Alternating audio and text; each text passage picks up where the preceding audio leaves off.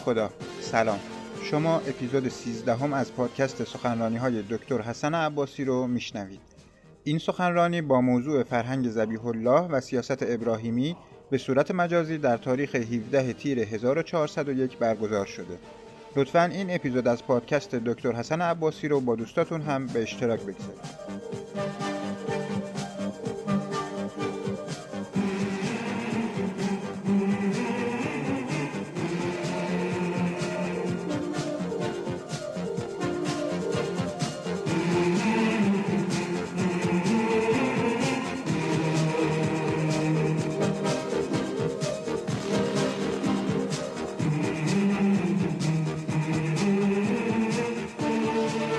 اعوذ بالله من الشیطان الرجیم بسم الله الرحمن الرحیم و بهی نستعین انه خیر ناصر و معین سلام عرض می‌کنم خدمت همه دوستانی که صدا و تصویر ما رو در شبکه های مختلف اجتماعی می‌بینند و میشنوند ما در آستانه عید قربان هستیم و همچنین در روزهای بعدش عید قدیر رو در پیش رو داریم و این ایام که در این فاصله ایام ولایت و امامت نامیده شده روزهای بسیار ویژه و مهمی است که طبعا هم عید قربان هم عید قدیر به عنوان دو عید بزرگ مسلمین اهمیت ویژه‌ای در بررسی روند فرهنگی و روند سیاسی برخواسته از این دو عید بزرگ برای مسلمین داره.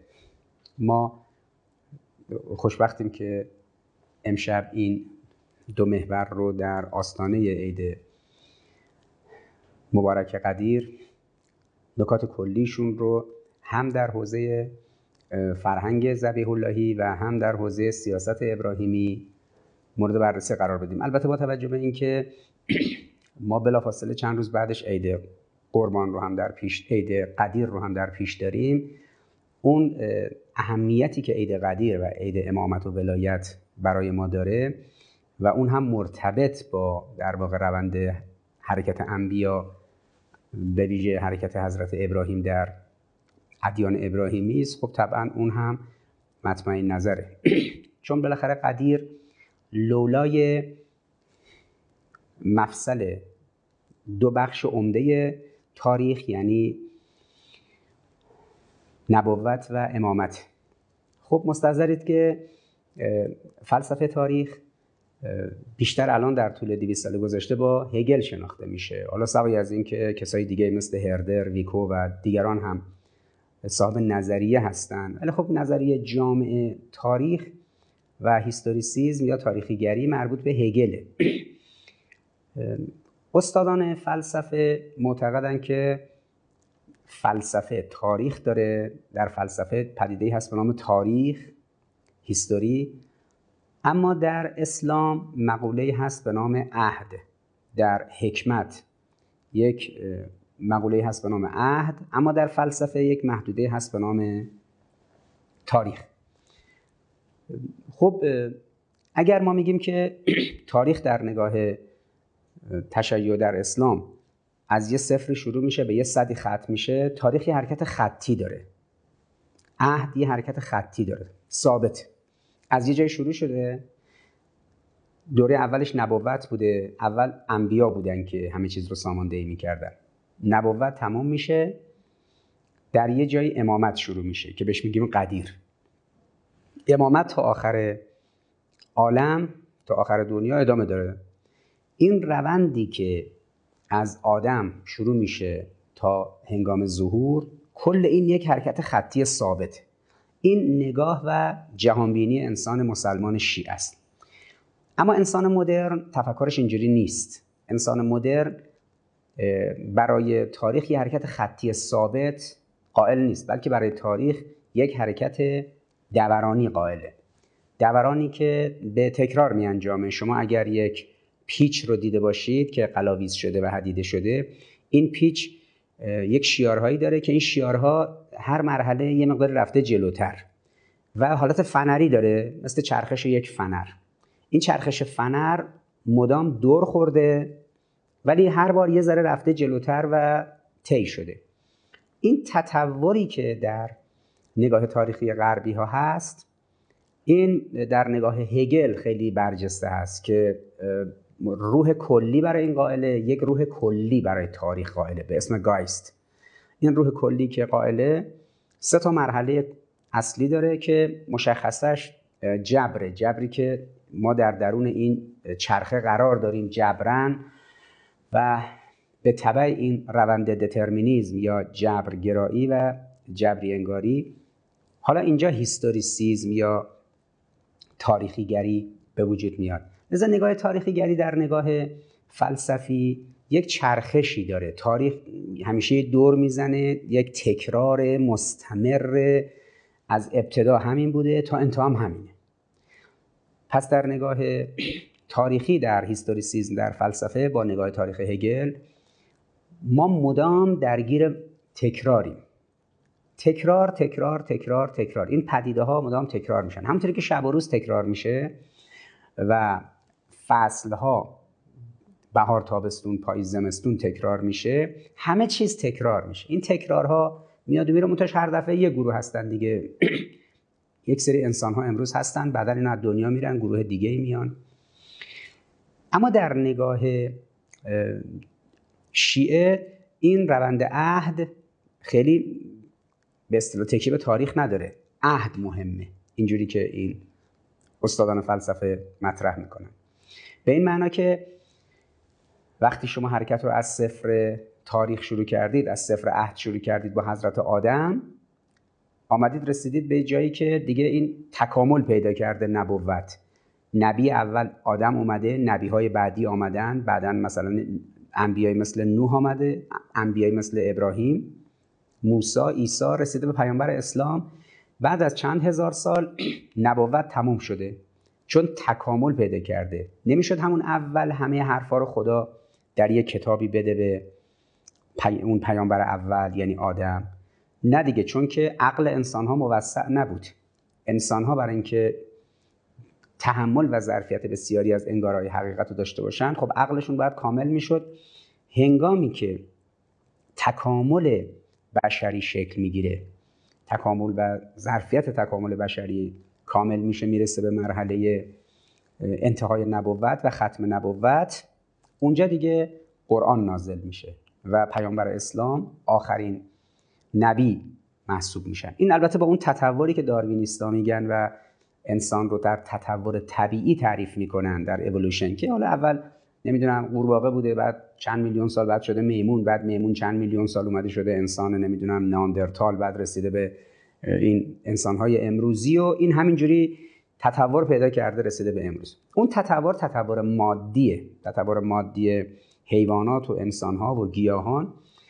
اینجا تکامله تکامل در واقع اون نظام اجتماعی و فهم بشری. خب این عقل بشر موسع شده و نبوت تموم شده.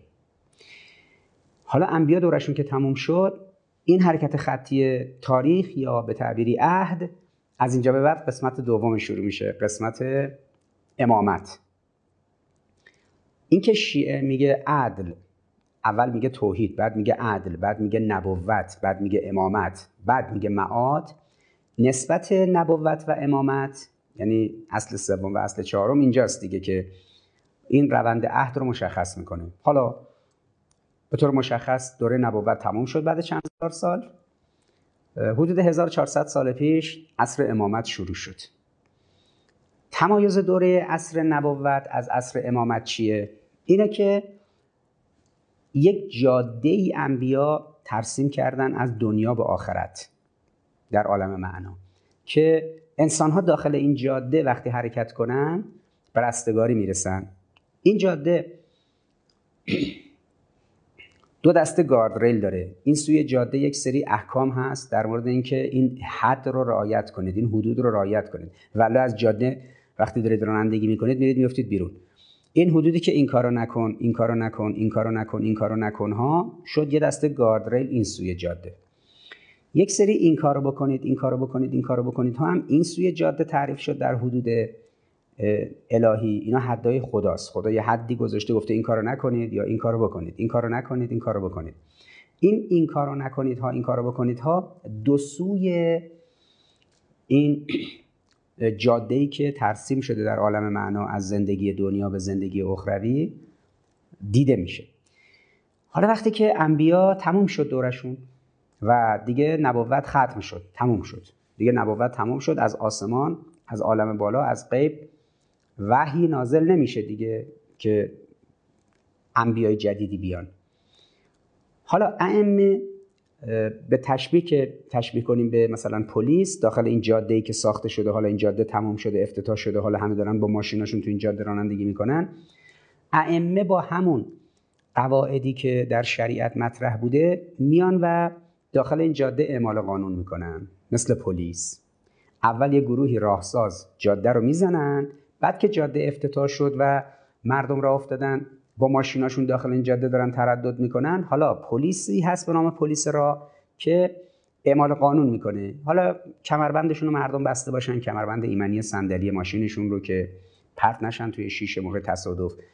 اگر برف اومده مثلا کنترل کنن که زنجیره چرخ داشته باشن مردم از سرعت مطمئنه در واقع مردم تبعیت کنن سریعتر نرن سرقت غیرمجاز نگیرن. تخلفاتی که توی جاده ممکنه رخ بده که برای دیگران خطرناک باشه. چون یه موقع فرد برای خودش فقط داره خطر آفرینی می‌کنه یه موقع داره دیگران رو به خطر میندازه. امامت یه همچین نقشی داره. امامت میاد اون انگاره هایی که در درون کتاب مقدس بوده در درون قرآن بوده در تورات بوده در انجیل بوده در صحف بوده در زبور بوده همون چیزایی که به انبیای پیشین نازل شده رو می‌دونه. حالا این امام میاد اینجا اعمال قانون می‌کنه. تشخیص این که در اینجا الان چرا باید این سریعتر بره یا آرومتر بره حالا دیگه با امامه. تشخیص این که این آهاد جامعه این مردم اینجا چجوری برای اینکه زندگیشون بهتر بشه مسیر رو بخوان خوبتر طی کنن در دنیا و به سمت آخرت باید حتما اون امام باشه که در محل در آن در لحظه اعمال قانون کنه.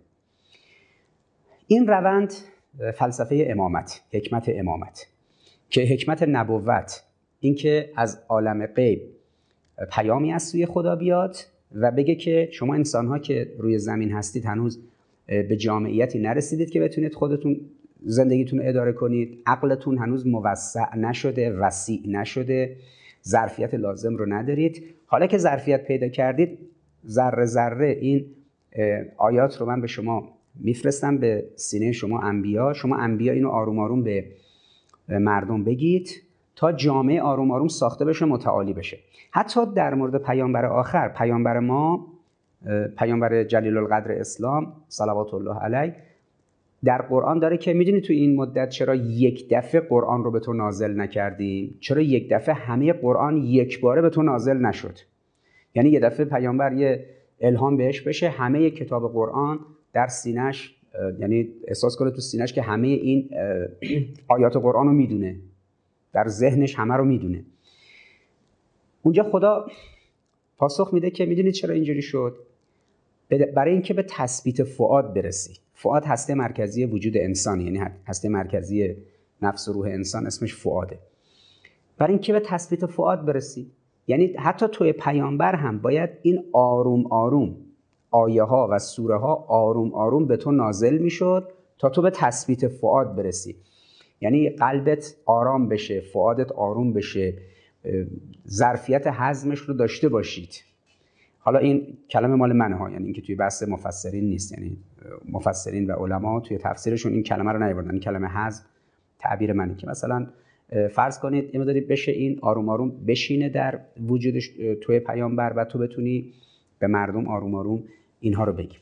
پس نه فقط خود مردم طی یک روند چند هزار ساله آروم آروم باید با کلام وحی آشنا می شدن بلکه خود انبیا هم وحی یک بار بهشون نازل نمی‌شد. بخش بخش تا تثبیت فعاد صورت بگیره.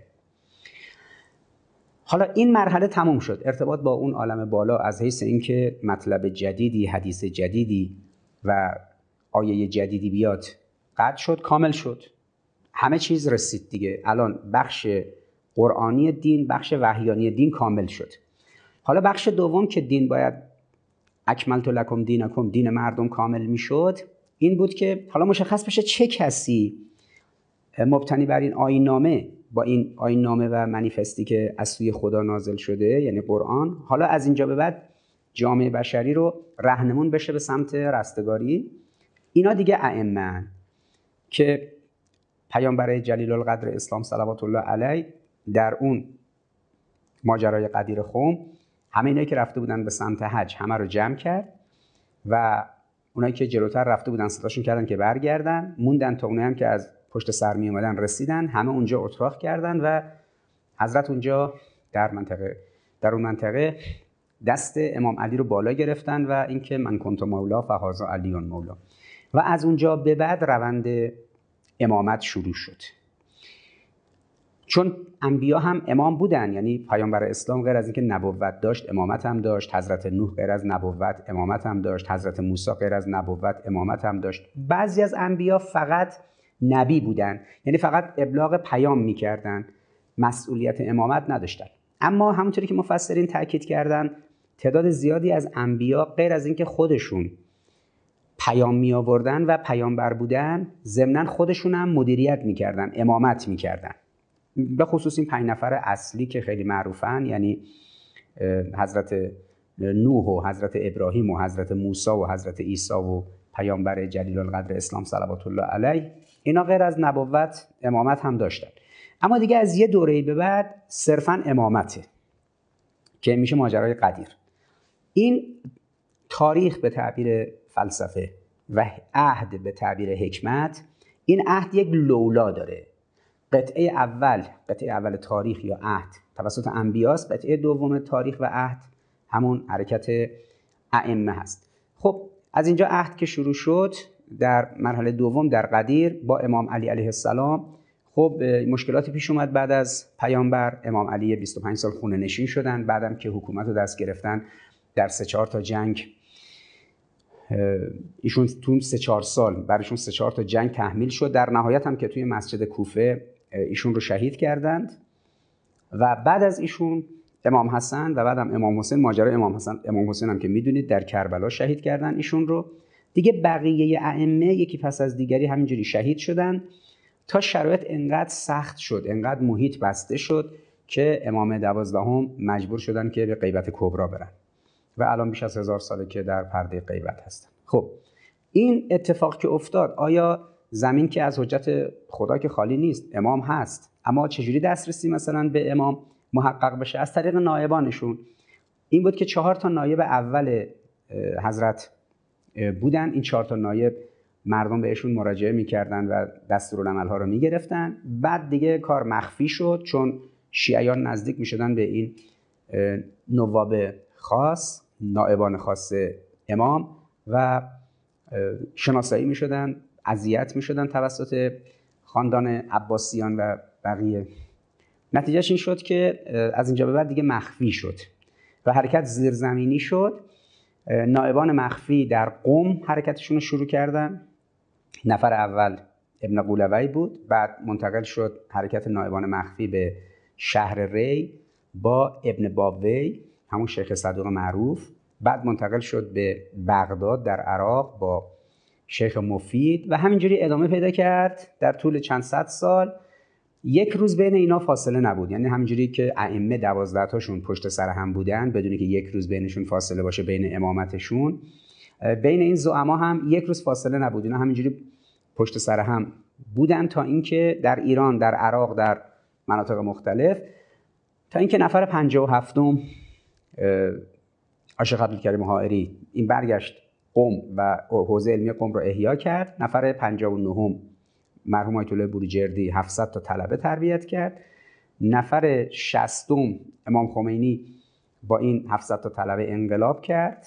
و الان هم که در زعامت نفر 61 هستیم یعنی رهبر معظم انقلاب نفر 61 در این سلسله نائبان امام زمان عجل الله تعالی فرجه و شریف هستند یعنی در واقع الان یه نخ تسبیح رو اگه دست بگیرید و این دونه ها رو بشمارید 61 دونه این حرکت خطی رو اینجوره میشه به قول معروف نمادین مد نظر داشت. پس دوره انبیا دوره نبوت تموم شد دوره امامت شروع شد. کجا این اتفاق افتاد؟ در قدیر.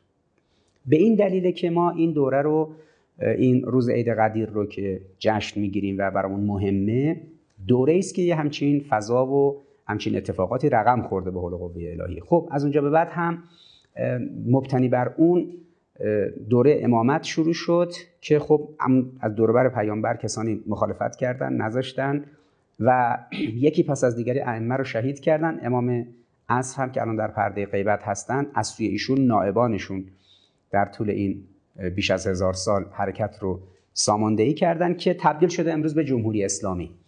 امروز این جمهوری اسلامی که در دوره هیچ کدوم از انبیا و در دوره هیچ کدوم از ائمه چنین شرایطی برای اقتدار و اقتدار دینگرایان در روی کره زمین نبوده و جریان اسلام هیچگاه انقدر مورد توجه نبوده و مردم توجه به انگاره های اسلام نداشتن در تاریخ. این برای اولین باره که چنین موقعیتی پیش میاد. این انقلاب اسلامی ریشش در سال 1342 که امام خمینی فریاد زد در ماجرای اون اتفاقاتی که در قوم افتاد در خرداد 1342 این به اونجا بر نمیگرده. ریشه انقلاب اسلامی برمیگرده به قدیر به لحظه ای که امام علی توسط پیامبر معرفی شدند و از اونجا به بعد دیگه دوره امامت شروع شد و چون روند حرکت ائمه به تحقق جامعه آرمانی و حکومت نینجامید امام زمان عجل الله تعالی فرجه شریف حرکت زیرزمینی رو شروع کردن بین مردم در جامعه بشری. این حرکت زیرزمینی با این نائبانشون منتج شد به یک روآوری جامع به اسلام. این روآوری نتیجه شد انقلاب اسلامی و جمهوری اسلامی. امروز هم که در کشورهای مختلف جهان گروه های مقاومت به وجود اومده برای اسلام که شما یه مظهر و نمونش رو این سرود سلام فرمانده در سراسر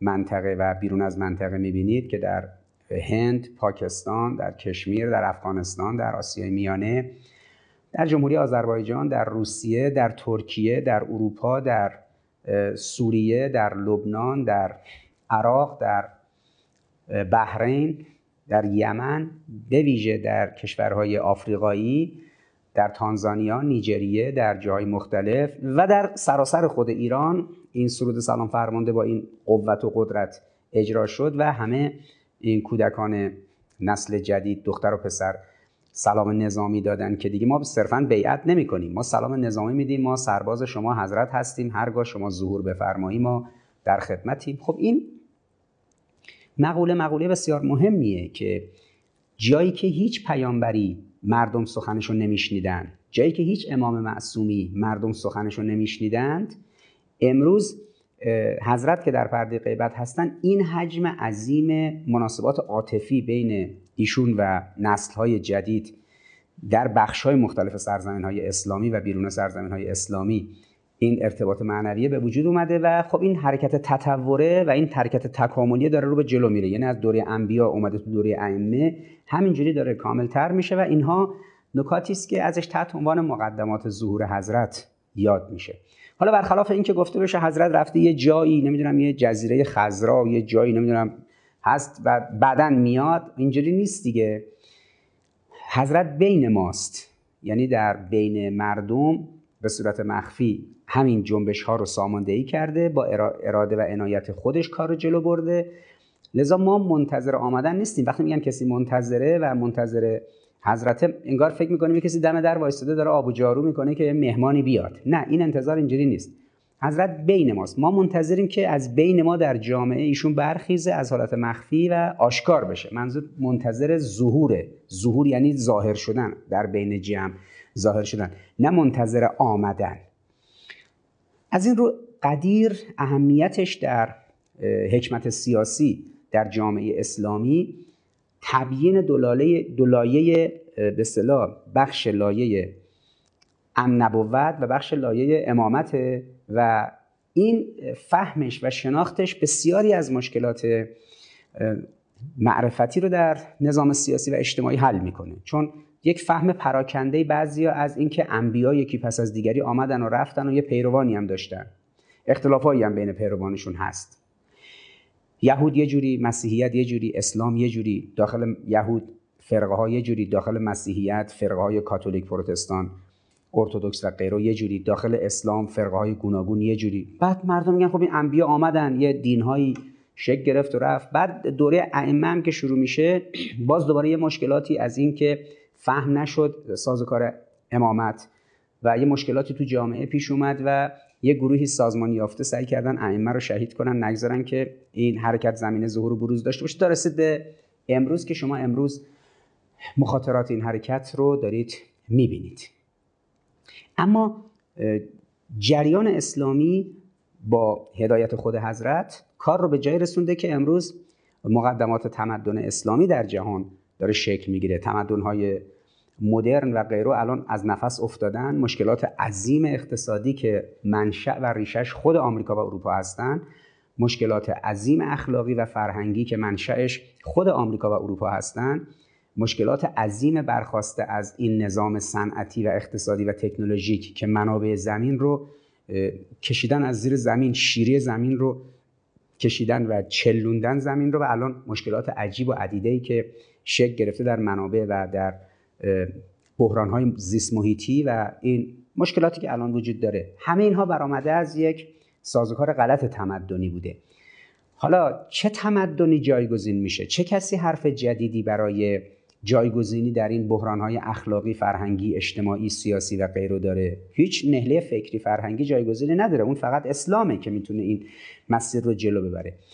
ظهور و بروزش هم در مراکز علمی و دانشگاه ها و پدیده های اجتماعی و این چنینی نیست. ظهور و بروزش همین سازوکارهایی است که شما یا در جنبش های مقاومت می‌بینید یا در شعائر و مواردی مثل راپمای اربعین و موارد دیگه در مسائل مناسکی در حج در تاسو آشورا در اعتکاف و یا در آنچه که مثلا در این پدیده معمولی سرود سلام فرمانده دیده شده. حالا این روند تطور داره اتفاق میفته و خب طبعا ما افتخار داریم که وقتی عید قدیر رو جشن می‌گیریم در عید قدیر بخش معرفتی این سازوکار که چگونه حرکت از نبوت به امامت رسید و حرکت امامت چگونه باید مسیر خودش رو طی کنه تا به اون سرمنزل مقصود برسه و شرایط آخر و زمان به وجود بیاد حضرت ظهور کنن و اون جامعه آرمانی شکل بگیره. انسان شیعه و انسان مسلمان یک رویای کامل داره یک رویای دنیایی داره یک رویای آخرتی. رویای دنیاییش شکلگیری جامعه آرمانی مهدویه تمدن مهدوی. رویای اخرویش اینه که در آخرت همه رستگار بشن همه مردمی که اینجا هستن جوری زندگی کنن که در آخرت به رستگاری برسن دیگه. این تبیین قدیر و عید قدیر به عنوان عید امامت و ولایت اهمیتش در تمدن سازی تبیین این چرخ است. پس حکمت عهد یا در واقع فلسفه تاریخ در اسلام یه حرکت خطی بود و دیدیم که از صفر تاریخ با صفر پیدایش انسان با حضرت آدم شروع میشه. میاد مستقیم و خطی میره تا به صورت اون تطوری که داره میره تا کاملتر میشه تا زمان ظهور حضرت. که این وسط یه مقطع داریم که نبوت تمام, تمام میشه امامت آغاز میشه که بهش میگیم قدیر. اما در نگاه غربی این نیست. در نگاه غربی قایت گرایی وجود نداره. فلسفه تاریخ تنه می‌زنه به فرهنگ ابزورد. فرهنگ ابزورد در تئاتر در سینما در ادبیات داستانی و نمایشی تبیین اینکه زندگی بشر یک تکرار بیهوده است. خود بشر شخصا یک تکرار بیهوده است زندگیش. خوردن و خوابیدن و زندگی کردن و بعدم مردن. جوامع و اجتماعات هم همینطوری هم. اونا هم دوباره حرکتشون یک سیکل و چرخه طبیعی داره که این چرخه طبیعی گاهی چرخه باطله. پس بیهوده است تلاش بیشتری کنیم. در اون افسانه سیزیف اینجوری که این ابزوردگراها در فرانسه خیلی روش تاکید می‌کنن. البته افسانه سیزیف مربوط به فرانسه نیست. ولی خب توی نگاه ابزورد در دهه 1950 فرانسوی ها خیلی رو این تاکید می‌کردن در برتافتن ادبیات ابزورد تئاتر ابزورد بعد سینمای ابزورد. ابزورد یعنی محمل یعنی بیهوده یعنی نزدیک به اینکه مثلا بگیم پوچ. حالا میگن که نگید پوچ یعنی توی مترجمینش میگن آقا کلمه پوچ رو روبروی ابزورد نذارید. حالا باشه پوچ نه ولی محمل یعنی بیهوده. اینکه زندگی بیهوده است یک چرخه بیهوده است. خب چرا باید پس تلاش کرد؟ یا مناسبات اجتماعی اجتماعات بشری دورشون یک چرخه بیهوده است در اون نگاه اون افسانه که این سنگه رو هول می‌داد می‌برد بالا سزیه بعد اون سنگه هی قل می‌خورد میومد پایین. این دوباره کار بیهوده رو انجام می‌داد. هی هول می‌داد می‌برد بالا. به قله رسیدنی وجود نداره. به قایت رسیدنی وجود نداره. جامعه بشری به قایت نمی‌رسه. انسان به قایت نمی‌رسه. پس چرا تلاش بیشتری کنه؟ خوش باشه و دم قنیمتی کنه چون قایتی وجود نداره. اینه که یکی از زیربناهای نگاه لیبرالیستی به زندگی اینه که آقا همین دم قنیمته همین لحظه خوبه همین الان خوش باش دیگه بقیهشو ول کن. این برخواسته از یک نگاه فلسفیه که اون نگاه فلسفی رو شاه بیتش شما در نگاه هگل می‌بینید. گفتم دیگه که در اون روح کلی یعنی گایست یه چرخه وجود داره. در این چرخه یک جبری قرار داره. ما مجبوریم در determinism و جبری انگاری مجبوریم و این حرکت جبر تاریخی به historicism و تاریخیگری در واقع توجه داره و تاریخیگری توجه داره به اون جبری انگاری. پس برای زندگی انسان مدرن و جامعه مدرن و مردم تمدن مدرن همه چیز در حال تکراره همه چیز داره هی loop می‌زنه هی چرخه داره سیکل داره. منتها چجوری میاد جلو؟ مثل حرکت فنر. فنر یه دور می‌زنه ولی یه چند میلیمتر میاد جلوتر. دوباره دور می‌زنه دوباره دور می‌زنه. لذا بر یک سطح مقطع مستقیم نیست. یه مقداری انحراف داره. نتیجهش اینه که فنر دور می‌خوره ولی یه مقداری میره جلو. اما نگاه حکمت تاریخ و فلسفه تاریخ یا حکمت عهد در اسلام و تشیع یه حرکت خطیه. جهانبینی این انسان اینه که یه پشت سرمون یه حرکتی بوده مال انبیا روبرومونم ظهوره. ما داریم میریم به سمت یک آینده ای که مشخصه. پشت سرمون یه میراثی داریم به نام عاقبت. این جهانبینی با این جهانبینی فنری که همه چیز در حال تکراره پس ما چرا تلاش کنیم؟ تمدن یونان یه جوری نابود شد تمدن روم یه جوری نابود شد. امپراتوری روم امپراتوری شارلمانی در فرانسه امپراتوری انگلیس در بریتانیا در عصر ملکه مثلا ویکتوریا. امپراتوری نمی‌دونم عثمانی. امپراتوری ها شکل می‌گیرن و نابود میشن. ما چرا طرحهای تمدنی داشته باشیم؟ انسان ها نگاه کنید میان یه خوشی هایی دارن ناراحتی هایی دارن غم و رنجی دارن زندگی می‌کنن مریض میشن میمیرن. این تکرارها رو وقتی انسان جهان بینیش جهان بینی تکرار باشه خب امید نداره دیگه. امیدش کم میشه. اینه که مهمترین بیماری تمدنی امروز در غرب استرابه انکزایتی این استراب انکزایتی حاصل این که بشر تنهاست احساس تنهایی می‌کنه ایندیویژوالیسم و تفرد در خلقیات فرهنگ لیبرالی اونو به جای رسونده که خب این آمار بالای خودکشی این آمار بالای استفاده از قرص های مسکن برای اینکه بتونن استراحت کنن بخوابن. آمار بالای استفاده از مشروب الکلی برای اینکه یه لحظاتی نیست بشن. آمار بالای استفاده از مواد مخدر برای اینکه یه موقعی برن توی خلسه مواد مخدر نشعه بشن. یا اینکه وضعیت پیچیده مثلا موسیقی های عجیب و غریبی مثل جاز و راک و پاپ و بلوز برای اینکه با خلسه موسیقایی یه مقدار خودشون رو از این فشار زندگی مادی و زندگی صنعتی که یک تکرار بیهوده است نجات بدن. همه این مناسبات که شما ملازمه فرمایید حاصل اینه که نگاه بشر و جهانبینی بشر در این نگاه هگلی یک دوره حالا در نگاه فرانسوی ها می‌شد ابزورد در هنر. زندگی همینه سبک زندگی یک بیهودگی های داخلش هست. که دیروز هم رهبری در پیامی که برای حج حج ابراهیمی امسال صادر کردن ایشون یه فراز خیلی مهمی توی پیامشون بود که ایشون گفتن که تلاش میشه که معنویت کاهش پیدا کنه کاسته بشه. از طریق چه چیز؟ از طریق رفتن به سمت به سمت سبک زندگی غربی. یعنی سبک زندگی غربی سبک زندگی لذتگرای آمریکایی American lifestyle و آنچه که رویای آمریکایی نامیده میشه American dream رویای فرانسوی نامیده میشه رویای بریتانیایی نامیده میشه British dream. نوعی سبک زندگی که وقتی کسی به اون سبک زندگی توجه می‌کنه و به سمت اون میره باید لایه لایه معنویت رو تو زندگیش کاهش بده. ارتباط با عالم معنا رو قطع کنه. غیب و باور نداشته باشه.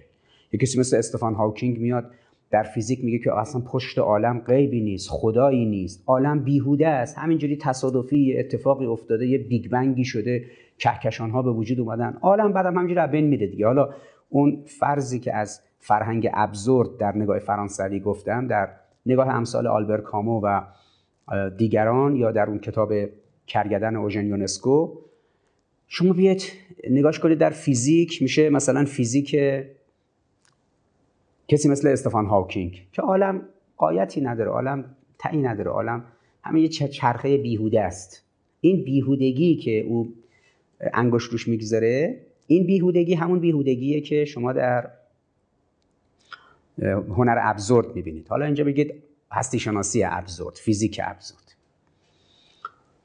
اینه که ما در یک نگاهی که درباره کاهش معنویت در جامعه. کاهش اخلاق. فروکاست و کاهیدن اخلاق و معنویت در جامعه. می‌بینیم جامعه بشری که تو ایران هم خیلی سعی میشه این چیزا حقنه بشه به جامعه و در این تهاجم فرهنگی سعی میشه که خیلی این رقم بخوره.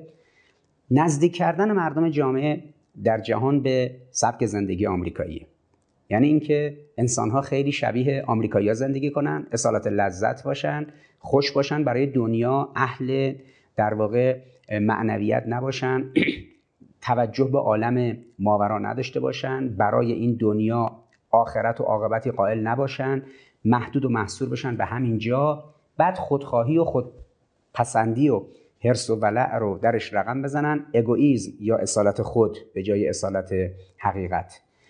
و سپس گرید یعنی هرس و آز و طمع و ولع هرس داشتن طمع داشتن برای بیشتر خواستن برای بیشتر برخوردار بودن برای لذت بیشتر. و تن دادن به اون هواها و هوسهای انسانی و تسهیل هواها و هوسهاش در درون زندگی زندگی اجتماعی. جوری نظامات اجتماعی چیده بشه که این هواها و هوسها بیشتر رقم بخوره مثل تلاشی که الان برای اشاعه هرچه بیشتر و حد اکثری همجنس بازی داره در آمریکا و اروپا شکل می‌گیره که به بهانه‌های حقوق بشری اومدن پشت این ایستادن دارن اینو حقوق نمی‌کنن به جامعه بشری. این هر چی جلوتر میره معنویت درش کاهش پیدا می‌کنه. اخلاق درش کاهش پیدا می‌کنه. و اخلاق و معنویت اینجا از بین میره. وقتی انسان خلاصه شد در لذت های زودگذر شهوانی در اون به قلیان آمدن احساسات در فرض کنید این ساختارهای تکنولوژیک این ساختارهای ورزشی و غیره و این خشونت ها در فیلم های سینمایی به غلیان در آمدن این و ارضا شدن اون خواهش های نفسانی انسان که خشم و شهوت دوتاشون دو روی یک سکه ن دیگه. حالا یه بار شهوت در جامعه گسترش پیدا می‌کنه یه بار خشم و غضب از حیث همین چیزایی که توی فیلم های اکشن دیده میشه توی مسابقات ورزشی قهرمانی دیده میشه تا اون حس به وجود بیاد که الان در این برد و باخت ها و در این قمارها اون نفس فرد حال بیاد. اینا لایه لایه معنویت رو در جامعه کاهش میده و جامعه رو توهی می‌کنه. وقتی توهی شد فرد احساس تنهایی می‌کنه. الان یکی از سرفصل های مهم مطالعات فلسفی در دنیا مطالعات فلسفی درباره فلسفه تنهاییه. یعنی الان یک سوی مباحث فلسفی در حوزه فلسفه تکنولوژی مبحث مطالعات فلسفی هوش مصنوعیه. در سازوکارهای علوم انسانیش الان مطالعات فلسفی درباره تنهاییه. چرا انسان احساس تنهایی می‌کنه؟ چرا انسان امروز خودشو بین زمین و آسمون معلق می‌دونه؟ خب این نکات بر برگرفته از اینه که اون فلسفه تاریخ هگل اون چرخه‌ای که یک جبری رو نشون میده در اون گایست هگلی این بلا رو سر جامعه بشری آورده بعد صد سال بعدش توی فرانسه اینا میان کلا می‌برن در فرهنگ و هنر به سمت نگاه ابزورد و صد سال بعد از اونا در آمریکا و انگلیس امثال فیزیکدان های شاخصی مثل استفان هاوکینگ می‌برن به سمت اینکه اصلا پشت عالم و هستی هیچ خبری نیست. همین جاست خوش باش. خب وقتی به فرد این القاعات صورت دادی خب حالا نتیجهش هم تو فرهنگ و اخلاق میشه. اینکه اخلاق و معنویت سقوط می‌کنه چون فرد می‌خواد دم غنیمت باشه. سر دیگران کلا می‌ذاره به هر شکلی که شد خودش رو تأمین می‌کنه قارت می‌کنه. چون از پس این امروز فردایی نیست که بخواد پاسخگو باشه. قانون و مقررات هم که نمی‌تونه کنترلش کنه. نتیجهش اینه که یک درصد سهم 99 درصد رو می‌خورن. یعنی 11 سال پیش که در آمریکا جنبش 91 درصدی جنبش 99 درصدی اشغال وال استریت شکل گرفت. مردم ریختن تو خیابونای مختلف آمریکا و بعدم توی اروپا که با ما 99 درصدیم یک درصد حق ما رو خورده. یعنی نشون داد که شکست خورده این تلقی که شما بگید آقا همینجا ما با یه قوانین و مقررات و نظاماتی کنترل می‌کنیم سهم همه رو یک دست میدیم. نه اینجوری نیست. و نه تنها قوانین دنیوی کفایت نمی‌کنه بلکه انسان باید یک باورهای اخروی و اعتقادات عمیق هم داشته باشه که بتونه بیشتر در جامعه اون ملاحظات رو داشته باشه و حدود رو رعایت کنه. پس عید قدیر عیدی است که این روند حرکت انبیا و ائمه رو یه پارچه کرد و اون لولای انتقال از نبوت به امامت شد. قدیر. و این مهمترین ویژگیش اینه که اصلا تفاوت داره با نگاهی که انسان مدرن داره. اونا یک ساز و کار دیگه دارن در باورها و اعتقاداتشون در اون حرکت حلقوی. و انسان مسلمان شیعه یه حرکت خطی معتقد یه چشمانداز که افق داره یک دیدگاه که اون زاویه های دور رو می‌بینه افق داره. یعنی تلقیه به قول معروف ویژه است که همیشه انسان شیعه امیدواره و این امیدواریه سرمایه عظیم اجتماعی برای چنین جامعه محسوب میشه. خب این مبحث عید قدیر و اهمیتی که عید قدیر در یک نگاه کلی به نبوت و امامت داره و لولای این دوتاست اما عید قبل از اون همین عیدی که در واقع فردا شب مردم ما اون رو جشن می‌گیرن و پس فردا عید قدیر هست روز یک شنبه پنج روز یک شنبه عید قربان هست مردم اون رو جشن می‌گیرن. این عید مقدم یعنی عید قربان عیدی است که قدمت تاریخی بیشتری داره نسبت به عید قدیر. عید قدیر حدود 1400 سال پیش بوده. اما عید قربان مربوط به واقعی است از 4000 سال پیش بیش از 4000 سال پیش. اهمیت عید قربان در سبک زندگی فردی خودش رو نشون میده. حالا اونجا اهمیت قدیر در سبک زندگی و سازوکارهای زندگی و حیات اجتماعی خودش رو بیشتر نشون میده در نگاه سیاست در نگاه مدیریت در نگاه تاریخی به تحولات. اما سبک زندگی فردی انسان به شدت تحت تاثیر مقوله است که در عید قربان رقم خورد. حضرت ابراهیم خلیل 4000 سال پیش بیش از 4000 سال پیش در همین شهر نجف اینجایی که الان مرقد متحر امام علی علیه السلام هست یه کمی پایینترش پایینتر از این شهر نجف یه شهری بوده در عراق به نام شهر اور. حضرت ابراهیم خلیل اینجا زندگی می‌کردن جوان بوده. به عنوان یه جوان اموش که بت میتراشیده حضرت باید این بتهای کوچولو رو می‌گرفته دستش میبرده توی کوچه ها و خیابونا میگشته و میفروخته. این در اثر سر و کله زدن با این بت ها متوجه میشه که این بت ها خب اینا چجور خدایانی هستن که انان و اختیارشون دست من من بگیرم ببرمشون یه ساعت تو خیابون بفروشمشون مردم بیان از من بخرنشون. فاعلیت دست من فروشنده بت و اون خریدار بت این این وسط چه کاره است؟ در کودکی و نوجوانی که می‌رفته بت میفروخته و این بت ها رو میکشیده میبرده. آروم آروم احساس می‌کنه که این بت ها هیچ هویتی ندارند. یه بتخونه مرکزی مربوط به حکومت بوده که بتای اصلی لات و عزا و بتای اینجوری اونجا مستقر بودن. خدایانی بودن که پرستیده می‌شدن. خب برجت اون عصر عصری است که عصر شرک و عصر کفر بت پرستی خیلی رواج عمومی داشته. حضرت در دوره جوانیش حضرت ابراهیم علیه السلام یه روزی که اینا بیرون بودن از شهر میره داخل اون ساختمون بتخونه و این بوتا رو می‌زنه میشکنه. همه رو یک یکی می‌زنه میشکنه فقط اون بت بزرگه رو می‌ذاره میمونه. اونو خراب نمی‌کنه اون نمیشکنه. ولی تبری که دستش بوده داشته این بوتا رو باش میشکسته این تبر رو می‌ذاره رو دوش اون بت بزرگه. انگار این بت بزرگه الان این تبر رو برداشته همه بوتا رو شکسته. فقط خودش بمونه. بعد حضرت میره بیرون و ترک می‌کنه اونجا رو. اینا بعد از اینکه برمیگردن از اون مراسماتی که داشتن میان داخل بتخونه خدایانشون رو ببینن و عبادت کنن خدایانشون یه دفعه می‌بینن که همه بتها شکسته شده همه خدایان خورد شدن ریختن زمین یه دونه مونده. خب شایبه برای انسان باورمند به بت پرست به بت ها در بت پرستی اینه که این بت بزرگ بت اعظم از دست بقیه عصبانی شده همه رو زده شکسته. الان با عصبانیت با این تبر اینجوری ایستاده. اما حاکمانشون که می‌دونستن که این بت ها هیچ خاصیتی ندارن متوجه شدن کسی بهشون تعرض کرده اعتراضات حضرت ابراهیم نوجوان و جوان رو قبلا شنیده بودن که این تو دوره نوجوانیش اعتراض می‌کرد که این بوتا که نمی‌تونن اختیاری داشته باشن اصلا کاری از دستشون بر نمیاد. چرا باید پرستیده بشن؟ این اعتراضات حضرت آروم آروم آروم تو دوره نوجوانیش و حالا که دیگه جوان شده بود به گوش همه رسیده بود. یعنی همه شنیده بودن. گفتن که اون جوانی که این بوتای ما رو تحقیر می‌کرد اون احتمالا شکسته. برید بردارید بیاریدش. حضرت ابراهیم که جوان بود.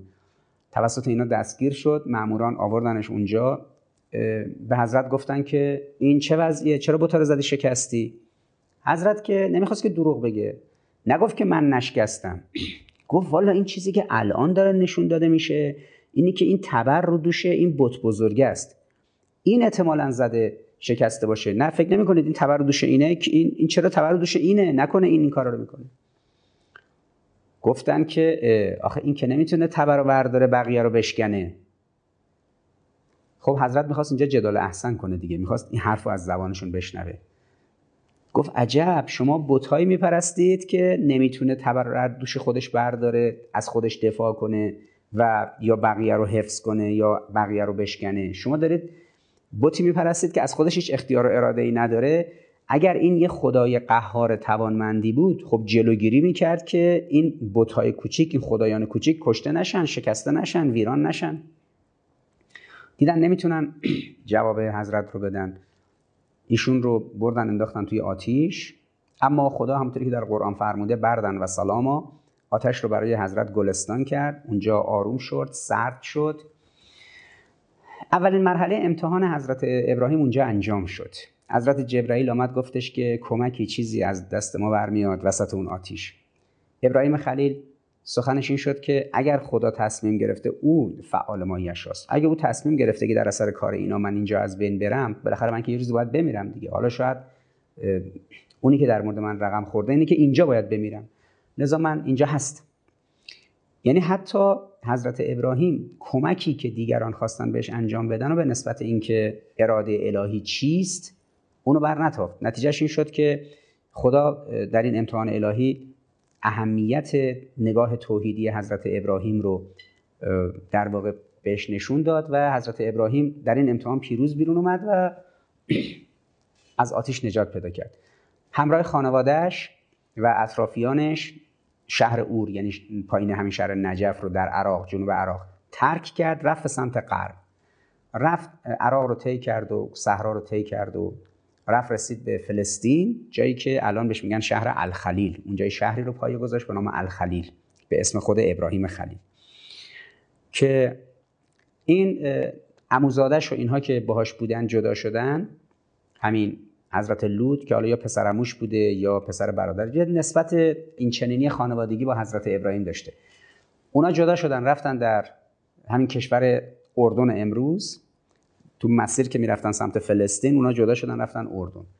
سرزمینی توی سرزمین اردن یه شهری بود به نام صدوم و گومورا که اینا هم جنس بازی می‌کردن همین کاری که الان اروپایی و آمریکایی قانون کردن و توی چارچوب قانون خیلی اصرار دارن همه دنیا به سمت این کار شنیعی بره. اون حضرت لوط رفت اونجا و سی سال دعوت کرد مردم رو که از این کارا نکنید. خب مردم نشنیدن حرفش رو و نپذیرفتن. ملائک عذاب که آمدن به حضرت لوط گفتن خودت و دوتا دخترات برو بیرون خانومت هم میمونه با اینا نابود میشه باید بمونه نابود بشه. خدا اونا رو توی سرزمین لوط نابود کرد. اما حضرت ابراهیم رفت فلسطین و در فلسطین مستقر بود مدتی اونجا بود شهر الخلیل. سنش گذشت پیر شد. خب فرزندی هم نداشت. بالاخره زنش ساره پذیرفت که با این دختر جوانی که کار می‌کرد براشون همکارشون بود اونجا اون رو به عقد ابراهیم در بیاره که شاید از اون بچه دار بشن هاجر رو خب از هاجر بچه دار شد پسر به نام اسماعیل اما قرار شد که بعد از اون مشکلاتی که پیش اومد اونجا قرار شد که هاجر و اسماعیل منتقل بشن به یه جای دیگه ای. اینا از منطقه فلسطین راه افتادن از شهر الخلیل. آمدن به سمت جنوب رسیدن به جایی که الان بهش میگیم مکه. مکه هنگامی که کره زمین در واقع شکل گرفته بود کامل شده بود اولین قسمت زمین که از آب آمد بیرون در منطقه که توی اون روایت ده و هم داریم این مناطق. لذا مکه یک قداستی داره منطقش. حضرت ابراهیم همسرش هاجر و کودکش اسماعیل آورد گذاشت اونجا. در قرآن هست که از خدا خواست که خدایا فعاد مردم رو بچرخون سمت اینا. فعاد مردم این منطقه و جهان رو بچرخون سمت اینا به اینا علاقمند بشن. این دعایی که کرد خب همین اتفاق افتاد. مردم اون مناطق انگار این دعایی که می‌کنه فعاد انگار اون دیش در واقع یک ماهواره است. اینو چرخوند به سمت دلهای همه به سمت اینها معطوف شد و محبت به اینا درشون شکل گرفت. خب موارد بعدی که حضرت از فلسطین میومد سر می‌زد به اینا در مکه و برمیگشت یه موقعی که اسماعیل دیگه نوجوان شده بود حضرت ابراهیم خواب دید که باید سر اینو ببره. ذبحش کنه به خاطر خدا. زبیح الله یعنی ذبح بشه برای خدا. خب حالا این همه عمر کرده خدا یک پسری بهش داده این بسیار این پسر رو دوست داره چجوری می‌خواد اینو از خودش جدا کنه؟ آمد به اسماعیل گفت که قرار شده که من تو رو برای خدا ذبح کنم. امتحان حضرت اسماعیل هم خیلی خوب انجام شد. ایشون هم گفتش که منو از صابران خواهی یافت؟ ان من صبر می‌کنم بر این بلا بر این مصیبت. ولی حکم خدا اجرا بشه. خب خدا مطمئن شد که خدا مطمئن که بود. ولی بر با عمل خود این دوتا این شکل گرفت که این دوتا کاملا در این امتحان پیروز شدن. هم ابراهیم هم اسماعیل. و دوتاشون آمدن در محلی که باید این اتفاق میافتاد. فقط همین که حضرت ابراهیم اون کارد رو می‌خواست چاقو رو می‌خواست بکشه به گلوی حضرت اسماعیل. حضرت جبرائیل آمد و گفت که شما در امتحان پیروز شدید دوتاتون. نیاز نیست که این ذبح صورت بگیره. آنچه به عنوان نماد ذبح باید در بشر انجام بشه اینه که این گوسفنده ذبح بشه. یه گوسفندی آورده شد حیوان حلال گوشتی که مردم ذبح کنن بخورن در اون برنامه غذایی و زنجیره غذاییشون. خب نیتی نبود که انسان ها اینجوری فدا بشن برای خدا یعنی توسط والدینشون سر بریده بشن. اینکه چقدر این والدین می‌تونن به خدا باور داشته باشن و موحد باشن و مطمئن باشن که کاری که دارن انجام میدن برای خداست هیچ ناخالصی توش نیست. ابراهیم و اسماعیل چنان در این امتحان پیروز شدن که الان چهار هزار سال فرزندان ابراهیم و اسماعیل دین سه دین یهود مسیحیت و اسلام رو رقم زدن. این ستاره بهش میگن ادیان ابراهیمی. به همین بهانه هم هست که الان رژیم صهیونیستی بلند شد یه طرحی درست کرده به نام طرح ابراهیم که یهودی ها و مثلا این مسلمان ها تو منطقه با هم متحد بشن علیه ایران. اما اون چیزی که خیلی اهمیت داره اینه که حضرت ابراهیم و حضرت اسماعیل که در این امتحان پیروز شدن ذریهشون چون حضرت ابراهیم از خدا خواست و تو قرآن هم هست که این فرزندانش و این نوادگان اون رو خدا امامان و انبیای جامعه بشری قرار داد.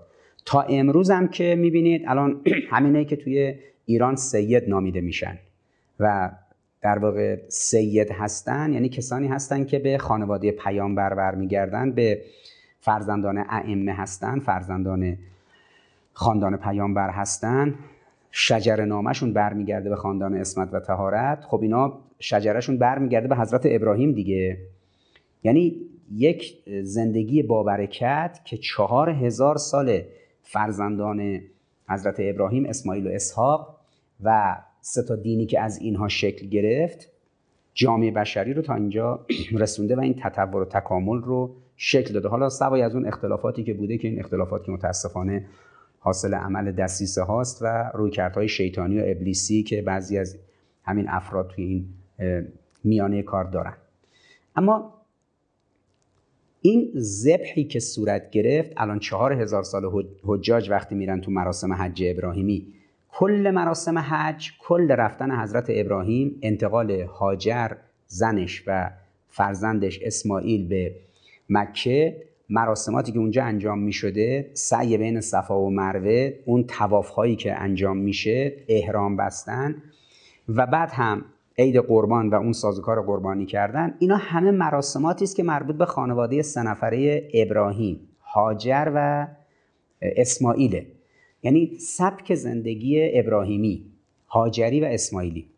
خب این همطوری که گفتم خیلی فردی و شخصیه دیگه. تا جایی می‌رسه که ما در قرآن میگیم لن تنالوا البر حتی تنفقوا مما تحبون. نمی‌رسی به بر و نیکی مگر اینکه اون چیزی رو که خیلی دوست داری برای خدا انفاق کنی به خاطر خدا بدی. که این نمونه عینیش در زندگی حضرت ابراهیم بوده. این فرهنگ ذبح کردن یه مدل غلطی داشت در جوامع بتپرست در مصر زمان فرائنه. در سرزمین اینکاها و مایاها تمدن اینکاها و مایاها جایی که بعدا اروپایی رفتن اونجا رو گرفتن اسمشو گذاشتن آمریکا. این آمریکایی که قاره آمریکا که می‌بینید خب اسمش جدیده دیگه. این تقریبا 300 400 سال گذشته 500 سال بعد از اینکه کریستوف کلم رفت اونجا آرام آرام اونجا رو گرفتن اروپایی اسمشو گذاشتن قاره آمریکا. دو تا تمدن اصلی و شاخص اونجا از سرخپوستایی که اینکاها یکی هم مایاها که بعضی از آثارش الان در آمریکای لاتین هست یا بعضیش در مکزیک هست اون معابدشون. خب اینا انسانها رو واقعا قربانی می‌کردن. یعنی میبردن پای بتها سر انسانها رو میبریدن به این خدایان و الهه های جعلی خودشون. اون سنگ و چوب ها این دختران جوان زیبا پسران جوان رو میبردن اونجا قربانی می‌کردن که خب اینا سنت های غلطی بوده. زبیح الله نماده یعنی اونجا حضرت وقتی که سر اسماعیل رو می‌خواد ببره بلا فاصله پیام میاد که شما نگه دست نگه دار. شما از امتحان پیروز شدید. گوسفنده زب بشه و سر سرش بریده بشه. از این به بعد شما یه گوسفند یک حیوان حلال گوشتی به نام گوسفند رو زب کنید که از این کاری که انجام میشه بعضیا که مستمند هم نیستن غذا بهشون برسه استفاده کنن. پس ببینید در سبک زندگی ما لن تنالوا البر حتی تنفقوا مما تحبون که انسان به بر نیکی نمی‌رسه مگر اون چیزی که خیلی دوست داره به خاطر خدا از دست بده ذبح کنه. حالا گاهی افراد خودشون ذبح میشن مانند وجود نازنین امام حسین علیه السلام. امام حسین علیه السلام خودشون ذبیح اللهن یعنی به خاطر خدا ذبح شد سر حضرت بریده شد. محسن حججی ذبیح الله بود. به خاطر خدا سرش بریده شد و ذبح شد خودش ذبح شد. شهید عبدالله اسکندری سردار اسکندری توسط تروریستای در واقع وهابی در سوریه سرش بریده شد مثل امام حسین و ذبح شد.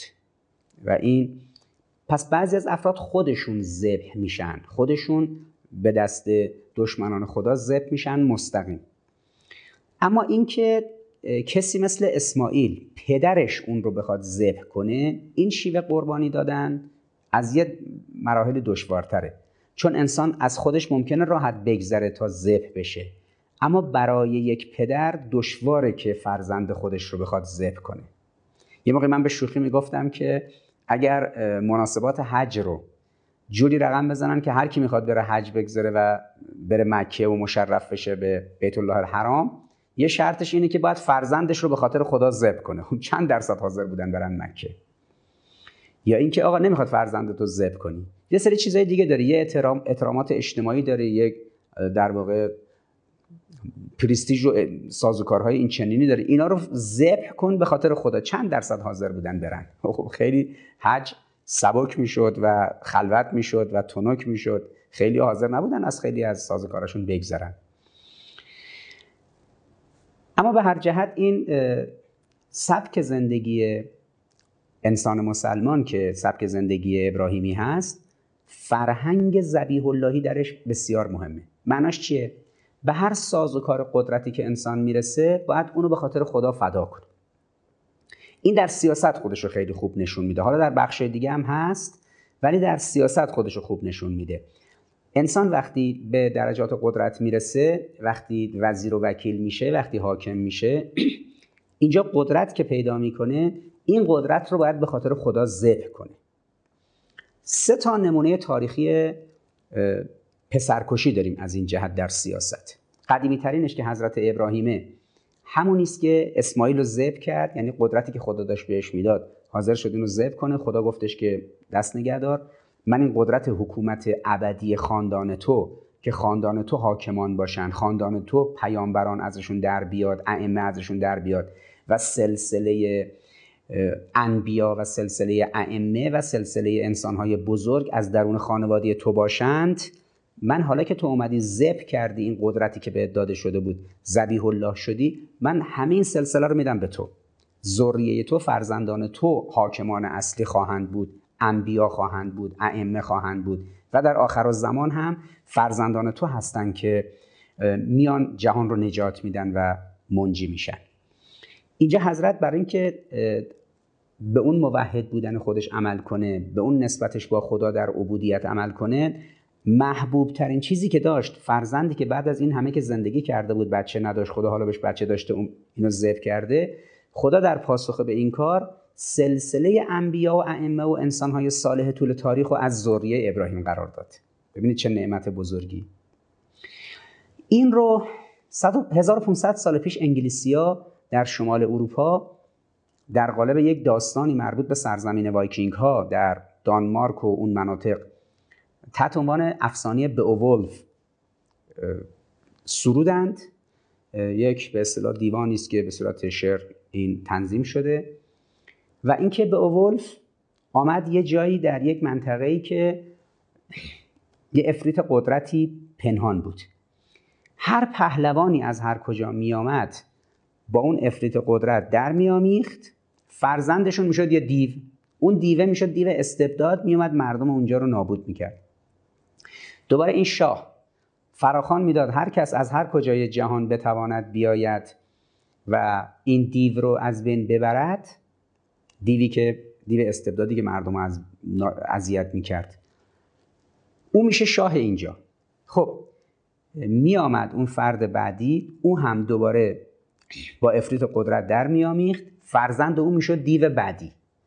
هر پهلوان جدیدی که میآمد اون فرزند شاه قبلی که رفته بود با افریت قدرت با اون زنی که افریت قدرت بود در یه قاری در آمیخته بود اون فرزند او میومد بعد خود او می‌شد استبداد دیگه. تا می‌رسه به اوولف اوولف میاد به دعوت یعنی به عنوان فرزند یکی از شاهان یکی از سرزمین های دیگه دعوت میشه میاد اونجا. بهش میگن آقا یه دیویه این هر از چندی میاد اینجا زندگی همه مردم رو از بین می‌بره. مردم هم نمی‌دونن که این فرزند همین شاه خودشونه. شاه خودشون که یه روز قهرمان نامیده شده و یه کسی بوده که رفته اون افریت قدرت رو بکشه همه نمی‌دونن که اون افریت قدرت رو نکشته. بلکه رفته با افریت قدرت وسوسه شده. با افریت قدرت درآمیخته فرزندش شده یک حیولایی که اون حیولاه حالا هر از چندی میاد این مردم رو آزار و اذیت می‌کنه.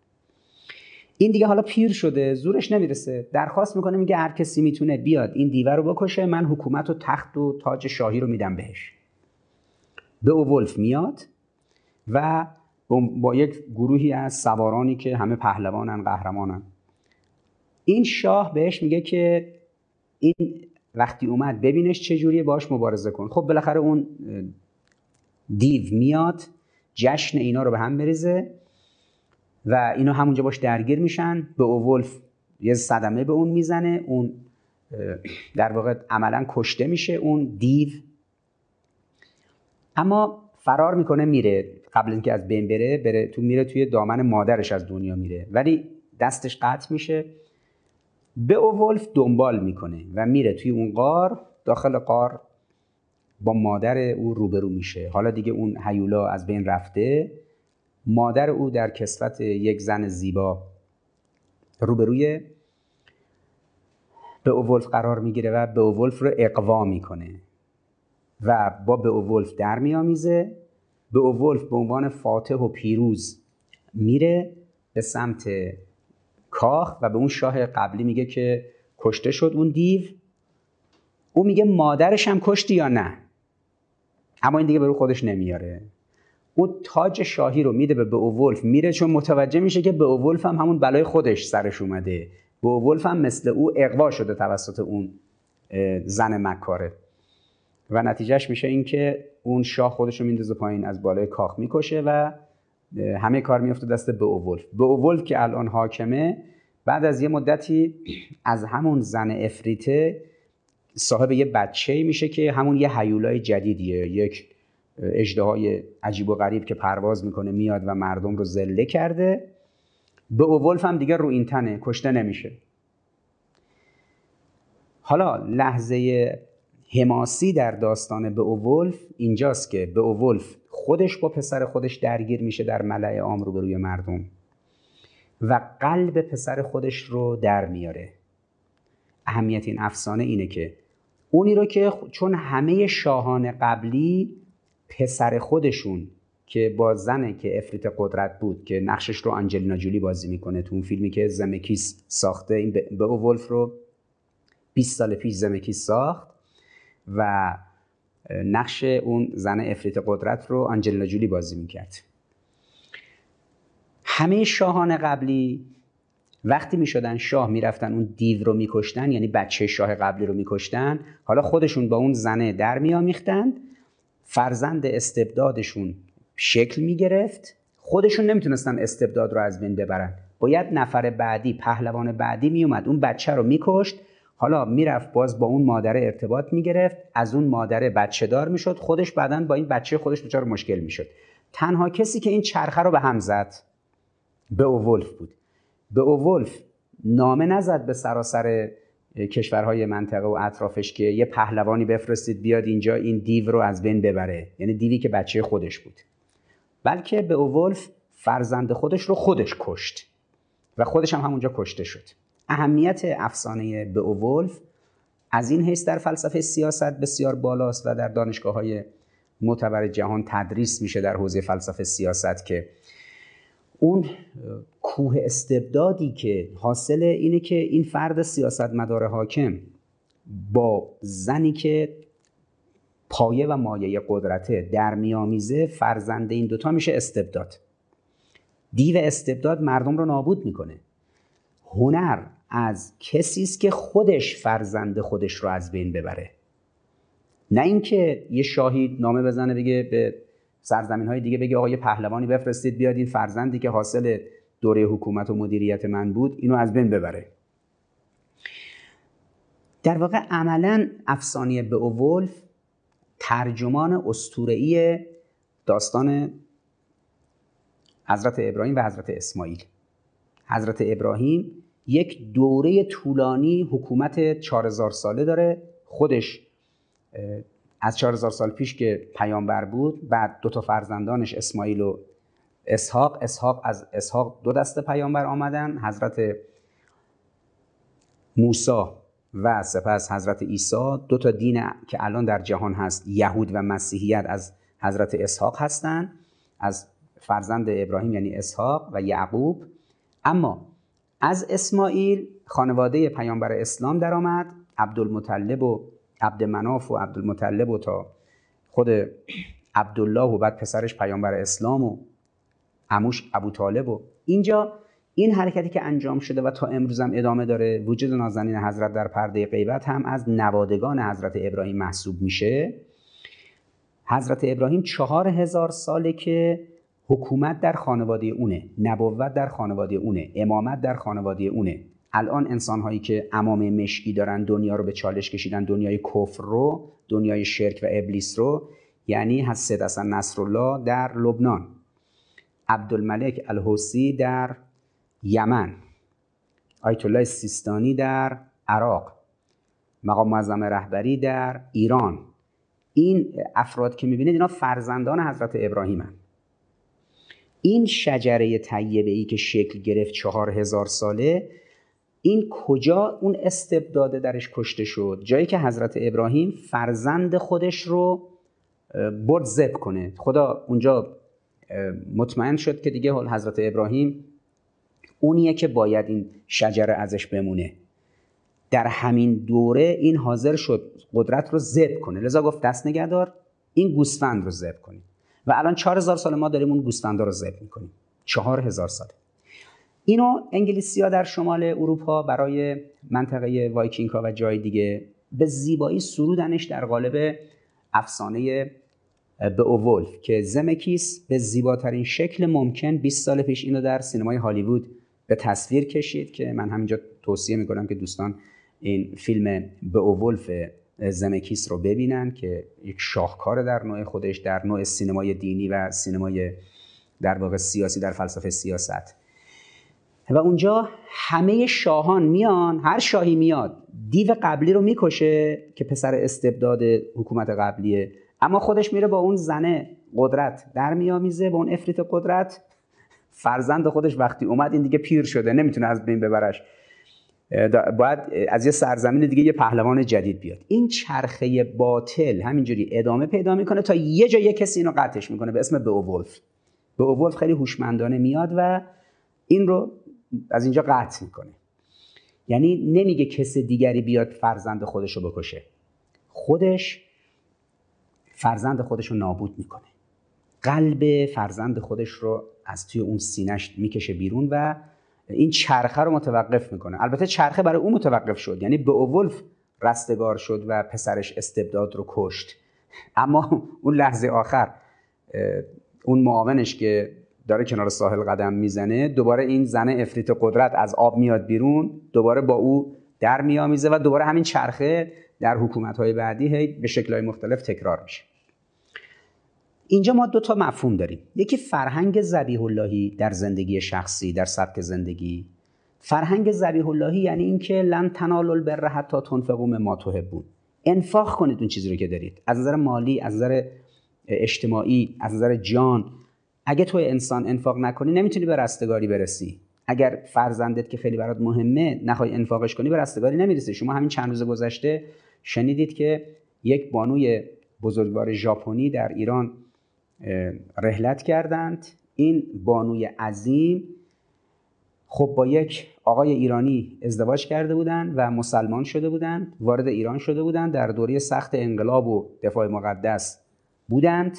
فرزند ایشون نوجوانی بود که خوب بار آمده بود توسط این بانوی مسل... تازه مسلمان شده. این فرزند رفت در دفاع مقدس جنگید و به شهادت رسید. مادر یک شهید دفاع مقدس که کسی است که ایرانی نیست ژاپنیه. این سبک زندگی که یک مادری از یک بانوی از ژاپن میاد مذهب خودش شینتو و غیره رو می‌ذاره کنار مسلمان میشه حالا بودایی بوده شینتو مذهب بوده هرچی بوده میاد اسلام رو انتخاب می‌کنه بعد فرزندش اینجا بزرگ میشه فرزند دلبندش میره شهید میشه این مادر تا این آخر پای آرمانهای اسلامی انقلابیش بود ذبح کرد آنچه را که دوست داشت به خاطر خدا. مادران شهدا اهمیتشون اینه دیگه. ذبح کردن آنچه را که به خاطر خدا دوست داشتن. اما خب امروز خیلی این کارو نمی‌کنن. ببینید سلبریتی این کارو نمی‌کنن. سلبریتی میگن دیگران فدا بشن تا ما بمانیم. شما در سلبریتی های سیاست مثل ترامپ سلبریتی های تجارت و صنعت و تکنولوژی مثل ایلان ماسک سلبریتی های ورزش مثل همین فوتبالیستا سلبریتی های سینما و موسیقی. شما می‌بینید اینا بیشتر میگن مال خودم مال خودم مال دیگران مال خودم. حقمونه که پولای کلان بگیریم ثروت های آنچنانی داشته باشیم کارخونه داشته باشیم. خیلی زد و بند ثروت و قدرت کنیم نمی‌دونم. حالا بگو مثلا تو سواد ورزشی داشتی چجوری سر از سواد کارخونه داری در آوردی؟ و شما همین جوری دیگه. یعنی فقط مال خودم مال خودم مال دیگران مال خودم. اهل انفاق و غیر و نیستن بعدم منت سر جامعه می‌ذارن که ماها زحمت کشیدیم باید مثلا پول زیادی داشته باشیم امکانات زیادی داشته باشیم. پرمدعا و قرقرو و بیخاصیت و اهل این سازوکارا هم نیستن. اما انسان هایی که ذبح میشن خب خیلی جایگاه عظیمی دارن. چون کسی که بخواد بره ذبح بشه باید از اون جایگاهی که داره فاصله بگیره. یعنی اون کسی که توی هنر بوده باید از هنر فاصله بگیره. مثل آوینی. اون کسی که می‌خواد در سیاست ذبح بشه باید از ساختار سیاست فاصله بگیره بیاد تو این حوزه. اون یکی بعد از اقتصاد فاصله بگیره اون یکی بعد از تجارت فاصله بگیره اون یکی از ادعای علم و دانش و کرسی و نظری فاصله بگیره. شما چمران رو ببینید. شاید چمران یک استاد بزرگ دانشگاه یک در واقع اندیشمند عظیم یک چهره ممتاز در نظام دانشگاهی غربی.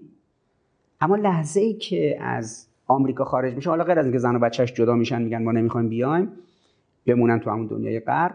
چمدونای شهید چمران هم توی فرودگاه دزدیده میشه. یعنی خدا میگه ببین من می‌خوام توی چمران همه چیز رو بذاری و بیای. حالا چمران میاد میره توی مصر جنگ چریکی آموزش می‌بینه. یک استاد دانشگاه میاد میره جنگ چریکی آموزش می‌بینه. میاد میره توی لبنان سازمان عمل اسلامی و حرکت محرومین رو شکل میده روبروی رژیم صهیونیستی با کمک امام موسی صدر. یعنی باید اون علم و دانشگاه و اون چیزا رو بذاری کنار ورزش رو بذاری کنار سیاست رو بذاری کنار هنر رو بذاری کنار همه این انگارا رو بذاری کنار برای خدا خالص بشی تا شهید بشی.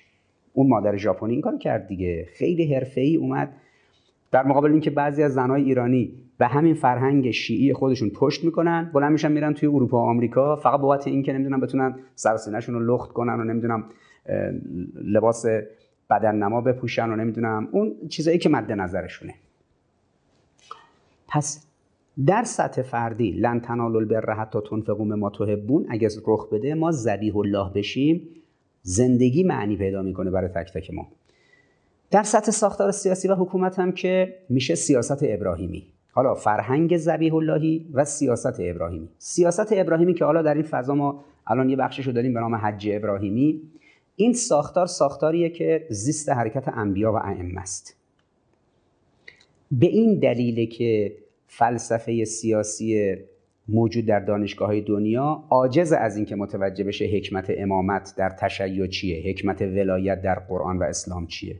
مفهوم حکمت ولایت و حکمت امامت در تشیع به قدری موسع و سازوکارش عمیق و پیچیده و عظیمه که از برآمده از همین ذبح دیگه. یعنی این ذبح اون سازوکاری که انسان ممکنه برای خودش خیلی مهم باشه اونو ذبح می‌کنه به خاطر خدا. حاکمان باید کسانی باشن که این انگاره های خودشون و انگاره های نفسانی خودشون رو به خاطر خدا ذبح کنن. اهمیت خمینی کبیر در این بود دیگه. خمینی در طول این چند هزار سال تنها حاکم بوده در کره زمین که شبیه انبیا و ائمه عمل کرد. چون انبیا و ائمه خیلیشون امکان حکومت براشون فراهم نشد. اما خمینی کبیر همه انگاره هایی که در این ارکان قدرت می‌تونست روی هوای نفسش تاثیر بذاره همه رو کنار زده بود به گونه ای که وقتی که توی هواپیما داره از فرانسه میاد ایران بهش میگن انقلاب ایران پیروز شده. چه حسی داری؟ هیچ هوای نفسی درش نیست. میگه هیچ. چون هرچی از مال خداست. ما خوشحالیم که آنچه که مد نظر خدا بوده محقق شده. برای من چیزی نیست. اینه که در یک چنین سازوکاری ما وقتی از حج ابراهیمی سخن میگیم و ساخت سیاست دینی رو چارچوبش رو رقم می‌زنیم فلسفه سیاسی غرب که میگه آقا هر جوری شده حالا در, در مدل های دیکتاتوری مدل های دموکراسی مدل های به در اقتدارگرا مدل های نمی‌دونم چه و چه این ساختار حکومت شکل بگیره یه کسایی بیان سر کاری کاری بکنن بعد برن. نه. در نگاه دینی اصلا مفهوم امامت و ولایت با نگاهی که حضرت ابراهیم در اون قضیه عید قربان رقم زده در قربانی کردن آنچه که خیلی براش مهم بوده و این اتفاق افتاده. امروز هم که مقوله ولایت فقیه دیگه به یک پختگی رسیده نظریش و روح کلی حرکت در دوره انبیا و ائمه کمی و نمیش در دوره امام خمینی و در دوره مقام معظم رهبری. یه کمی تبیین شده مدلش روشن شده و اهمیت شیوه اینکه انسانهای صالح و سالم و پاک وقتی حکومت می‌کنن اینا به شدت نفوذ ناپذیرن. اینا کسی نمی‌تونه درشون نفوذ کنه روشون تاثیر بگذاره. اینها انعطاف ندارن در نسبت با کفر با دشمن با دیگران. خیلی سفت و سختن. خیلی در واقع شخصیت کاریزما و محکمی دارن. خب این خسته می‌کنه دشمن رو دیگه چون به همه میشه نفوذ کرد دیگه اینا که نمیشه نفوذ کرد. این بنده خدا مرحوم شینزو آبه که دیروز ترور شد. خب, خب این بنده خدا طولانی ترین دوره نخست وزیری رو در ژاپن بعد از جنگ جهانی دوم داشته دیگه. و حالا یه بیماری هم داشت از قدرت کنار رفت تو فضای کرونا که ژاپن خیلی بد در قضیه کرونا عمل کرد مردم خیلی بهش انتقاد داشتن. اما خب بعدش این بنده خدا اومد توی مراسم دیروز و ترورش کردن خب این روزی که اومد خدمت مقام معظم رهبری چون بالاخره الان کشور ژاپن آمریکا نگاهش به ژاپنی که توی جنگ جهانی دوم با بمب اتم اینو به زانو در آورد اینه که یه استان آمریکاست دیگه. اونجا سی هزار تا آمریکایی هم به عنوان مستشار در اوکیناوا دارن کنترل می‌کنن ژاپن. بیچارش این زابه شد پستچی دونالد ترامپ. دونالد ترامپ بهش گفته بود میری ایران و این نامه رو میدی دست رهبر ایران به رهبر ایران میگی باید اینجوری بیاید مذاکره کنید با من اینجوری که من میگم عمل کنید. از این افه های فرعونی و نمی‌دونم نمرودی و چنگیز و نمی‌دونم هیتلر و از این افه ها اومد یعنی دونالد ترامپ. هنگامی که بنده خدا شینزو آبه آمد خدمت رهبر معظم انقلاب نشست و خیلی هم دلهوره و استراب داشت. یک نخست وزیر کارکشته ژاپن. بعد نامه رو گرفت دستش گفتش که اینو ترامپ کت خدای جهان داده من بدم خدمت شما. مقام معظم رهبری هم اثر مهمان نوازی که خب ایشونو پذیرفته بود به حضور داشت باش صحبت می‌کرد. یه دستی کشیدن به ریشاشون گفتن که یعنی جلسه مثلا مهمونی بود. ما با هم دو نفری نشستیم داریم صحبت می‌کنیم. پیام اون کسی که اووردیم مورد قبول نیست. خیلی صریحشون گفتش که شما آدم خوبی هستی. این همه رو هم زحمت کشیدی تشریف آوردید اینجا. ولی من پیام اون آدم رو اون ترامپ رو نمی‌گیرم نمی‌خونم. یعنی پیام رو برگردونید. من پیام نمی‌خونم. بنده خدا شینزو آبه که اصلا ندیده بود یه اقتدار این چنینی از یک امامی از یک رهبری که یک قدرت عظیم معنویه یک شخصیت خود ساخته یک پیرمرد 80 ساله ای که در اوج ساختار روحی سالم و خود ساخته و قوی که خدا اینو اینجوری ساخته این با ترامپ روبرو بوده این آقای شینزو آبه با رهبران جهان روبرو بوده با قدرت های مادی و الهی تعامل داشته. حالا اومده بود دیدید یه ساختمون یه طبقه آجوری یه جایی که موکته بعد اومده نشسته روی مبلی روبروی پیرمردی که یه نگاه الهی داره بعد این پیرمرد داره با ریشاش بازی می‌کنه بعد میگه که شما زحمت کشید تشریف آوردید. من نامه اونو نمی‌گیرم نمی‌خونم. این نمی‌دونست چیکار کنه نامه رو. بنده خدا شینزو آبه نامه رو گذاشت زیر باسنش. عکاسا و خبرنگارا از اون صحنه عکس گرفتن. که شینزو آبه نامه رو گذاشته این بغل پاش زیر باستنش و فرداش دیگه اون اصطلاح معروف جا افتاد که باستن دیپلماسی. در باستن دیپلماسی دیگه این بنده خدا شینزو آبه دیگه نمی‌دونه چیکار کنه نامه رو. حالا نذاشتشم رو میز جلوش یا مثلا بذارش تو جیبش. گذاشتش زیر باستنش یعنی اینقدر ابهت حضرت آقا گرفته بودش. حالا یه کسی اینجا یه تکنولوژی عادی ژاپن رو می‌بینه توی توشیبا و نمی‌دونم به اصطلاح هوندا و مثلا میتسوبیشی و نمی‌دونم سوزوکی و چه و چه آب از دهنش جاری میشه ژاپن فلان. بنده خدا اومد اینجا. لذا در سیاست سیاست ابراهیمی که همون مناسبات ولایت و امامت و در فرهنگ زبیح اللهی هم مقوله بسیار مهم انفاق و بیع یعنی فروش خود به خدا که ان الله اشترى من المؤمنین انفسهم و اموالهم و ان لهم الجنه. من خدا مشتری هستم از مؤمنین مال و نفسشون رو می‌خرم. این سازوکار وقتی باشه زندگی گرم میشه. انسان احساس تنهایی نمی‌کنه. زندگی سرد و پوچ نیست. زندگی ابزورد نیست. یک چرخه بیهوده. زندگی در چرخه جبر و دترمینیزم هگلی نمی گنجه زندگی در این سازوکاری که استفان هاوکینگ و دیگران معتقدن پشت عالم غیبی نیست خدایی نیست. تو همین دنیا خوش باش لذت ببر و همینجا از دنیا برو. خاکسترت هم بریزن تو اقیانوسا اینجوری نیست. زندگی برای انسان مؤمن شیعه در اون تنفقون ما تحبون در اینکه می‌تونه خودشو به خدا بفروشه در آیه 111 سوره توبه که فستب شروع به بیعکم بشارت بود بر شما بر این فروش خودتون به خدا. لذا این آیه مصداق اصلیش میشه خود حضرت ابراهیم که فستب شروع به بیعکم بشارت بود بر تو که اینجوری خودتو خوب فروختی به من خدا. بشارت به حضرت اسماعیل که حضرت اسماعیل تو خوب خودت رو به خدا فروختی فستب شروع به بیعکم بشارت بود بر شما با این فروشی که کردید. که تجارتتون تجارت لنتبور رو تجارت خیلی مهمی بود. از این رو ما که در آستانه روز عید قدیر هست روز عید قربان هستیم و در روز عید قربان حج ابراهیمی مراحل نهایی خودش رو میگذرونه و مرحله قربانی کردن اونجا شکل می‌گیره و در سبک زندگی ما باید قربانی کردن اون چیزی که خیلی برامون مهمه به خاطر خدا رو رقم بزنیم از این زندگی سلبریتی زده فوتبالیستا و نمی‌دونم اهل هیاهو تکنولوژیستا و ایلان ماسک و اینا اهل هیاهو. سیاستمدارای لومپن مثل همین دونالد ترامپ و نمی‌دونم بایدن و اهل هیاهو. سینماگرایی که مدام تو چشم مردمن اهل هیاهو. همین هالیوودیا و غیره که می‌بینید. عوامل موسیقیشون اهل هیاهو. از این زندگی پر هیاهوی سلبریتی زده دنیاگرا فاصله گرفت و به اون نظام معنوی مورد نظر رفت از سبک زندگی آمریکایی و غربی. یه سطح اومد بالا و فهم دقیقی از زبیح الله پیدا کرد که چگونه ما آن به آن هر آنچه که داریم به خاطر خدا ذبح کنیم. حالا مخالف ما باشن بگن که آقا نه ما این حرفای قرآن قبول نداریم این نگاه اسلام قبول نداریم شروع کنن حمله کردن. خب از این حملات به انبیا هم زیاد کردن. مگه حالا اینا بلنشن همچین مخالفت های انجام بدن. این جماعت سلبریتی زده کسی باید نگران بشه؟ خب اینجوری که نیست.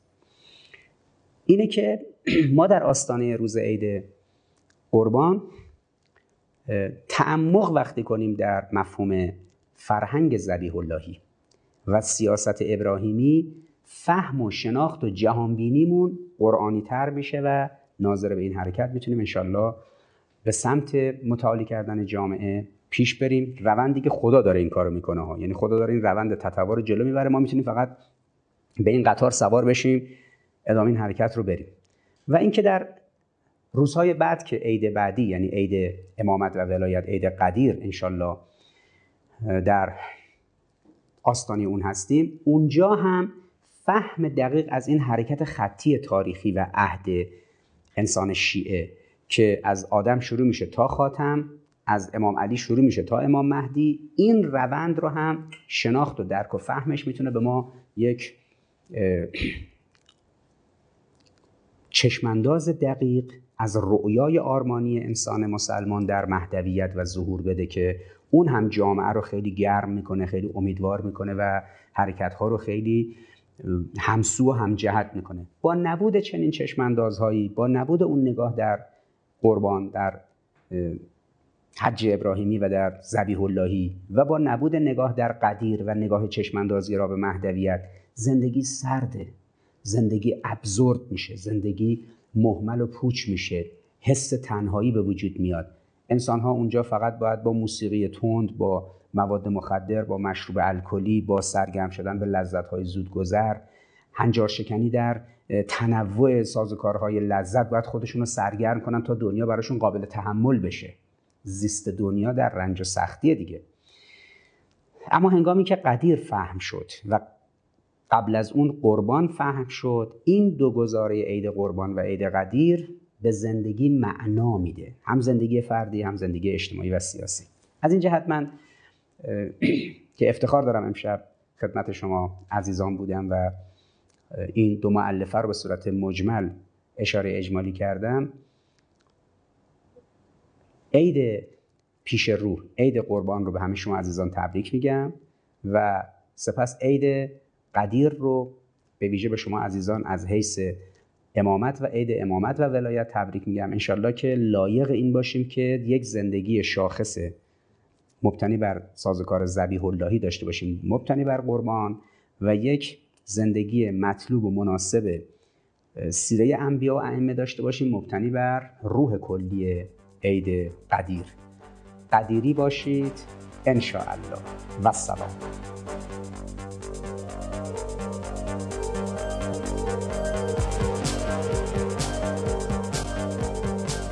از مشرق جان خورشید تو سر با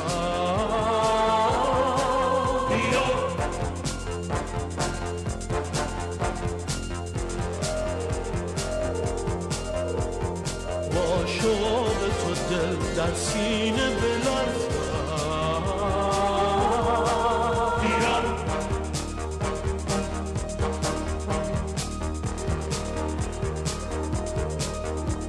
صد جان به طلب یک جان به چرزم